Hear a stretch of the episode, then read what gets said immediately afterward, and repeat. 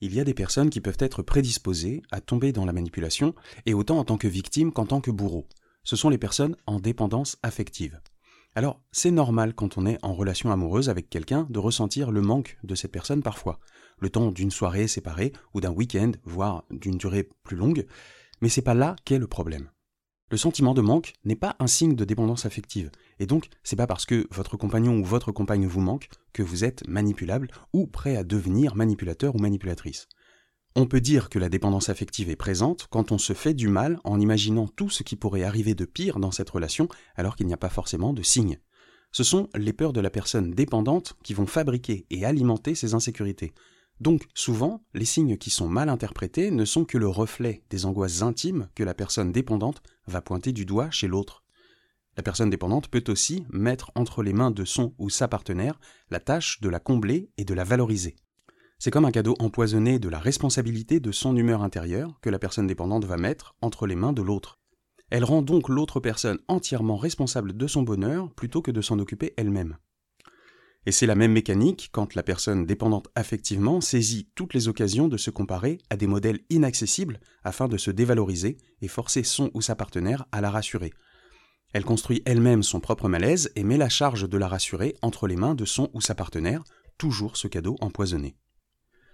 Le sentiment de perdre le contrôle de la situation peut aussi pousser la personne dépendante à dire ou faire des choses agressives et provocatrices pour ne pas perdre l'attention de la personne qui est l'objet de son affection. On peut apparenter ça à des strokes dont on avait parlé dans l'épisode 28. La personne cherche à obtenir des signes de reconnaissance pour se rassurer en faisant du mal à l'objet de son affection et en se faisant du mal par la même occasion. Mais elle se convainc toujours que c'est nécessaire, que c'est un mal pour un bien. Voilà un peu le portrait robot esquissé rapidement du théâtre malsain de la dépendance affective. Je souhaite vraiment que vous ne vous reconnaissiez pas trop dans ce portrait, mais si c'est le cas, je vous invite vraiment à consulter toute personne du corps médical compétente dans le sujet, parce que c'est un vrai problème reconnu qui peut avoir des conséquences très graves. Et je vous rappelle que ce podcast n'a pas pour ambition de se substituer à la médecine. Donc là, je viens de vous présenter quelques éléments qui peuvent amener à la pire des situations dans ce domaine. Et c'est du lourd. Et j'ai pas réussi à caler une seule blague dans cette intro, parce que le sujet est vraiment très chaud. Et vous avez vu, l'intro est quand même longue. Donc aujourd'hui, on va juste se pencher sur les mécaniques de manipulation qui s'invitent dans ce type de relation et qui tissent cette ambivalence entre le rôle de victime et de bourreau que peuvent finir par adopter les deux personnes impliquées dans cette relation. Nous sommes tous manipulateurs, nous sommes tous manipulables et nous sommes tous manipulés. Je suis Julius et dans ce podcast, je vous propose d'analyser les techniques de manipulation pour y résister. Le but est de tenir bon face aux manipulateurs, mais aussi de ne pas succomber soi-même quand on est tenté de manipuler. Bienvenue dans la résistance à la manipulation.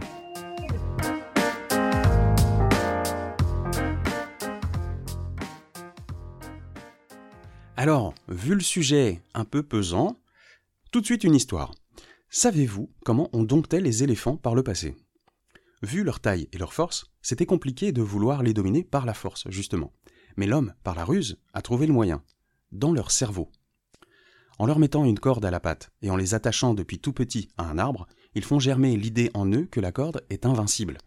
Le fait est qu'elle l'est, quand ils sont tout petits. Mais en grandissant comme ça, au bout d'un moment, ils intègrent l'idée que s'ils ont un fil à la patte, ils ne peuvent pas s'enfuir. Et même en devenant adultes et en étant en pleine possession de leur puissance, ils se résignent et restent dociles. C'est ce qu'on appelle l'impuissance acquise. Mais revenons à la dépendance affective. La peur, à sa base, c'est la peur de perdre la relation, donc une peur assimilable à l'idée d'abandon. Mais cette peur pousse à un très fort besoin de contrôle pour avoir l'illusion de la conjurer. Je ne vais pas parler des origines de ce mal, parce que c'est bien trop complexe, et je ne suis pas sûr de l'avoir bien compris moi-même, donc pas sûr de pouvoir bien le restituer. On va juste partir de l'idée qu'il y a eu un manque de sentiment d'amour très tôt, ce qui a généré cette peur de l'abandon, et on va juste se focaliser sur le comportement des personnes dépendantes et les conséquences que ça provoque. Les personnes en dépendance sont à la fois victimes et bourreaux. Elles sont d'abord victimes d'elles-mêmes, en jouant sans s'en rendre compte avec leurs émotions quand elles imaginent le pire. Elles se torturent psychologiquement et en faisant ça entretiennent des angoisses liées à l'idée d'abandon. Elles listent dans leur tête toutes les façons possibles de se retrouver seules, ce qui est la pire des choses à faire pour elles. Ensuite, elles font du mal à leurs partenaires en les rendant responsables de leurs angoisses et en les forçant à réparer ce mal qu'elles endurent. Et enfin, elles souffrent du comportement que va adopter leur partenaire. Parce que dans ces relations à deux, il y a de l'amour, tout du moins au début. Donc le ou la partenaire peut, dans un premier temps, accepter certaines exigences, souvent pour montrer sa bonne foi et tenter de rassurer la personne qu'elle aime. Mais ça peut ne pas suffire, car quand la dépendance est très forte, la personne à rassurer peut devenir un véritable vortex émotionnel. La personne en détresse devient comme un puits sans fond qu'on doit constamment alimenter en preuve, en marque d'attention, mais ce trou ne se remplit jamais. Par peur de perdre sa relation particulière, la personne peut vouloir contrôler, voire surcontrôler, la vie de l'autre personne qui devient l'objet de sa dépendance. Elle instaure des rituels censés la rassurer, mais les rituels n'étant que des illusions, ça n'est jamais suffisant, et les rituels vont s'intensifier pour tenter de réduire tous les risques, voire tous les risques de risques. Et c'est l'escalade, mais rien n'y fera. Le plus simple serait que l'objet de la dépendance ne soit plus autonome, et il est possible que la personne en dépendance le dise comme ça. Donc même avec des quantités faramineuses de paroles rassurantes, d'actes, de signes de reconnaissance, de marques de respect, de comportements de soumission, des pelletés et des pelletés, voire des tractopelles d'attention de ce genre, ça ne suffit pas. Au bout d'un moment, ces travaux pharaoniques épuisent même les personnes avec la meilleure volonté. Elles n'en peuvent plus, elles sont exténuées, voire excédées par la charge mentale que ça demande pour si peu de satisfaction et de retour au calme. Et c'est là que ces partenaires, harassés par tant d'exigences et d'efforts infructueux, peuvent devenir agressifs, user eux aussi de stratagèmes pour conjurer leurs propres angoisses perpétuelles, tomber dans les insultes, voire la dépression ou la dépendance. C'est la porte d'entrée vers le triangle dramatique. Chacun fait souffrir l'autre et souffre de l'autre, donc les deux sont en perpétuel ping-pong entre les rôles de victime et de bourreau. Et les deux ont besoin d'un sauveur, mais plus personne n'est capable de jouer ce rôle, et on tourne en boucle entre reproches et complaintes. Ils sont prisonniers l'un à l'autre, car un possible syndrome de Stockholm peut maintenir la relation, chacun culpabilisant du malaise de l'autre. Les conjoints ou conjointes se retrouvent alors entre deux états. En oscillant entre l'impuissance et la culpabilité, elles peuvent devenir manipulatrices, donc potentiellement plus dangereuses que les personnes moins manipulatrices qu'elles, mais sont en même temps victimes de manipulation. Elles peuvent aussi, au bout d'un moment, finir par tromper leur conjoint ou leur conjointe, ne serait-ce que pour respirer un peu, ou pour d'autres raisons que vous pouvez imaginer. Les conjoints et conjointes dans ce genre de situation sont pris au piège. S'ils se soumettent, ils perdent, et s'ils résistent comme ils peuvent pour ne pas trop se perdre eux-mêmes, ils perdent aussi. Cette mécanique est donc une énorme double contrainte, car les conjoints et conjointes vont forcément transgresser des règles à un moment ou à un autre, c'est évident, et il peut en aller de leur survie mentale au minimum, sinon plus. Car, tôt ou tard, ils finissent toujours par se rendre compte que, malgré tous ces efforts, ils restent une source d'angoisse pour leur partenaire. Ils ont l'impression d'être la source qui alimente tout ça. Donc, ils n'auront qu'une seule envie, c'est de fuir ce piège démentiel. Et ainsi, la personne qui est en dépendance a fabriqué elle-même par son comportement tout le processus qui a conduit à ce que sa pire angoisse se réalise exactement comme elle l'avait imaginé. Puisque je vous rappelle qu'elle a passé énormément de temps à imaginer toutes les hypothèses possibles de son malheur depuis le début, donc y compris celle qui est en train de se réaliser. Elle va oublier toutes ses mauvaises prédictions pour s'accrocher à celle qui est devenue réalité afin de se victimiser, de le reprocher à son ou sa partenaire et refuser de prendre conscience que c'est une prophétie auto-réalisatrice. Et là, ben, on a plus ou moins fait le tour du processus de base. Parce que, en gros, au-delà de ça, soit on se rabiboche, on se fait des promesses, on essaye de se convaincre soi-même et on repart pour un nouveau tour de manège, soit il y a rupture. Et pas la rupture facile, hein, vous vous doutez bien ni la rupture compliquée d'ailleurs. Non, cette fois c'est la pire de toutes les ruptures possibles, avec chantage affectif, chantage au suicide, menace de mort, réelle tentative de suicide, voire possible réelle tentative de meurtre aussi. Et oui, les crimes passionnels viennent plus ou moins de ce genre de situation. Je vous assure que les conséquences peuvent être véritablement dramatiques. Parmi les autres risques possibles, on parle de crise cardiaque, de psychose et d'automutilation. Donc, j'ai beau essayer de mettre un peu de légèreté dans le ton, c'est pas pour minimiser, c'est juste parce que c'est très dur comme sujet. Fort heureusement, on va pouvoir commencer à se détendre un peu, juste un peu. Parce que ces situations, aux conséquences extrêmes, voire funestes, sont plutôt rares. La dépendance affective que l'on peut rencontrer plus communément est moins dramatique.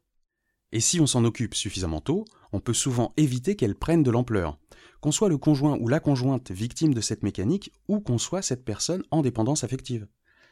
La personne en dépendance affective confond le sentiment d'amour avec sa dépendance, et assimile donc toutes les marques de soumission qu'elle impose comme des preuves d'amour.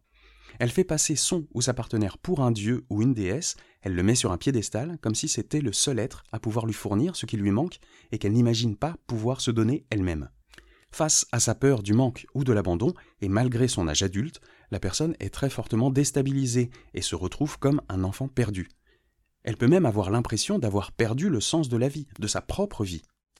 Elle a besoin de mettre sa confiance ainsi que toute la charge émotionnelle créée par ce malaise entre les mains de son objet de dépendance, donc une autre personne qui doit s'occuper d'elle pour qu'elle ne se retrouve pas submergée.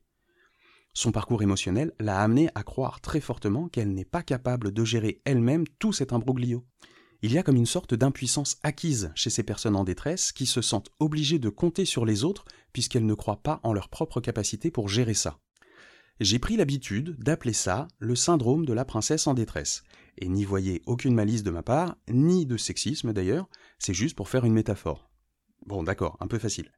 Et désolé aussi si ce nom est déjà utilisé pour autre chose. Peut-être que je l'utilise pas comme il faudrait. Tant pis. On connaît tous les contes de fées, avec une princesse à sauver, un dragon, une sorcière ou un méchant roi qui la persécute, et des épreuves à passer comme une tour à gravir pour prouver sa valeur en tant que chevalier servant eh bien ces personnes agissent comme si elles ne pouvaient pas s'occuper elles-mêmes de ce qui les maintient dans cette situation de détresse, et attendent qu'un pro-sauveur s'occupe de tous les soucis et leur tende la main pour les emmener sur leur fier destrier dans le soleil couchant. Sauf que le conte de fées ne raconte jamais ce qui se passe après. Et pour ces personnes en détresse, il n'y a jamais vraiment de fin heureuse, cette situation idyllique n'existe pas. Il y aura toujours un nouveau dragon à pourfendre, une nouvelle tour à gravir, un nouveau problème qui va apparaître, une nouvelle insécurité, toujours un nouvel obstacle, et il faudra toujours que ce soit son chevalier servant qui s'en occupe. Même si cette métaphore n'est pas tendre, elle résume assez bien la boucle de dépendance qui se met en place. Et même si elle laisse une image un peu amère, il ne faut surtout pas oublier que ces personnes sont véritablement en souffrance intérieurement. Si elles mettent en place des stratégies de soumission ou de culpabilisation pour éviter leur souffrance intérieure, elles n'en restent pas moins des victimes. Des victimes d'elles-mêmes, certes, mais des victimes tout de même. Il faut absolument faire la part des choses entre la part de souffrance qui est indéniable et les techniques de manipulation ou de soumission qui ne sont pas toujours pardonnables. Comprendre n'est pas excuser. Et c'est ça le problème avec cette situation, parce que tout est flou, tout est poreux. Les victimes sont persécutrices et vice-versa, et aucune personne impliquée n'est vraiment toute blanche ou toute noire au final. On nage dans les nuances de gris et il est important de clarifier le plus possible les abus de chacun. C'est beaucoup plus facile à dire qu'à faire, comme d'habitude, et surtout, il va falloir prendre beaucoup de temps afin de ramener une clarté suffisante et commencer doucement à apporter des solutions, parce que ça prendra vraiment beaucoup plus que 5 minutes et une engueulade pour régler tout ça. Cette personne en souffrance va trouver des éléments dits de raison pour toujours justifier ses comportements excessifs.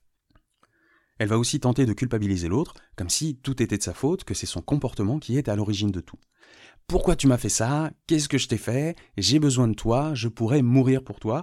Beaucoup de signes qu'il y a quand même un peu de déni avec ce genre de phrase, de la projection aussi, mais surtout la volonté de retourner la charge de la culpabilité, de la responsabilité et donc du travail à accomplir.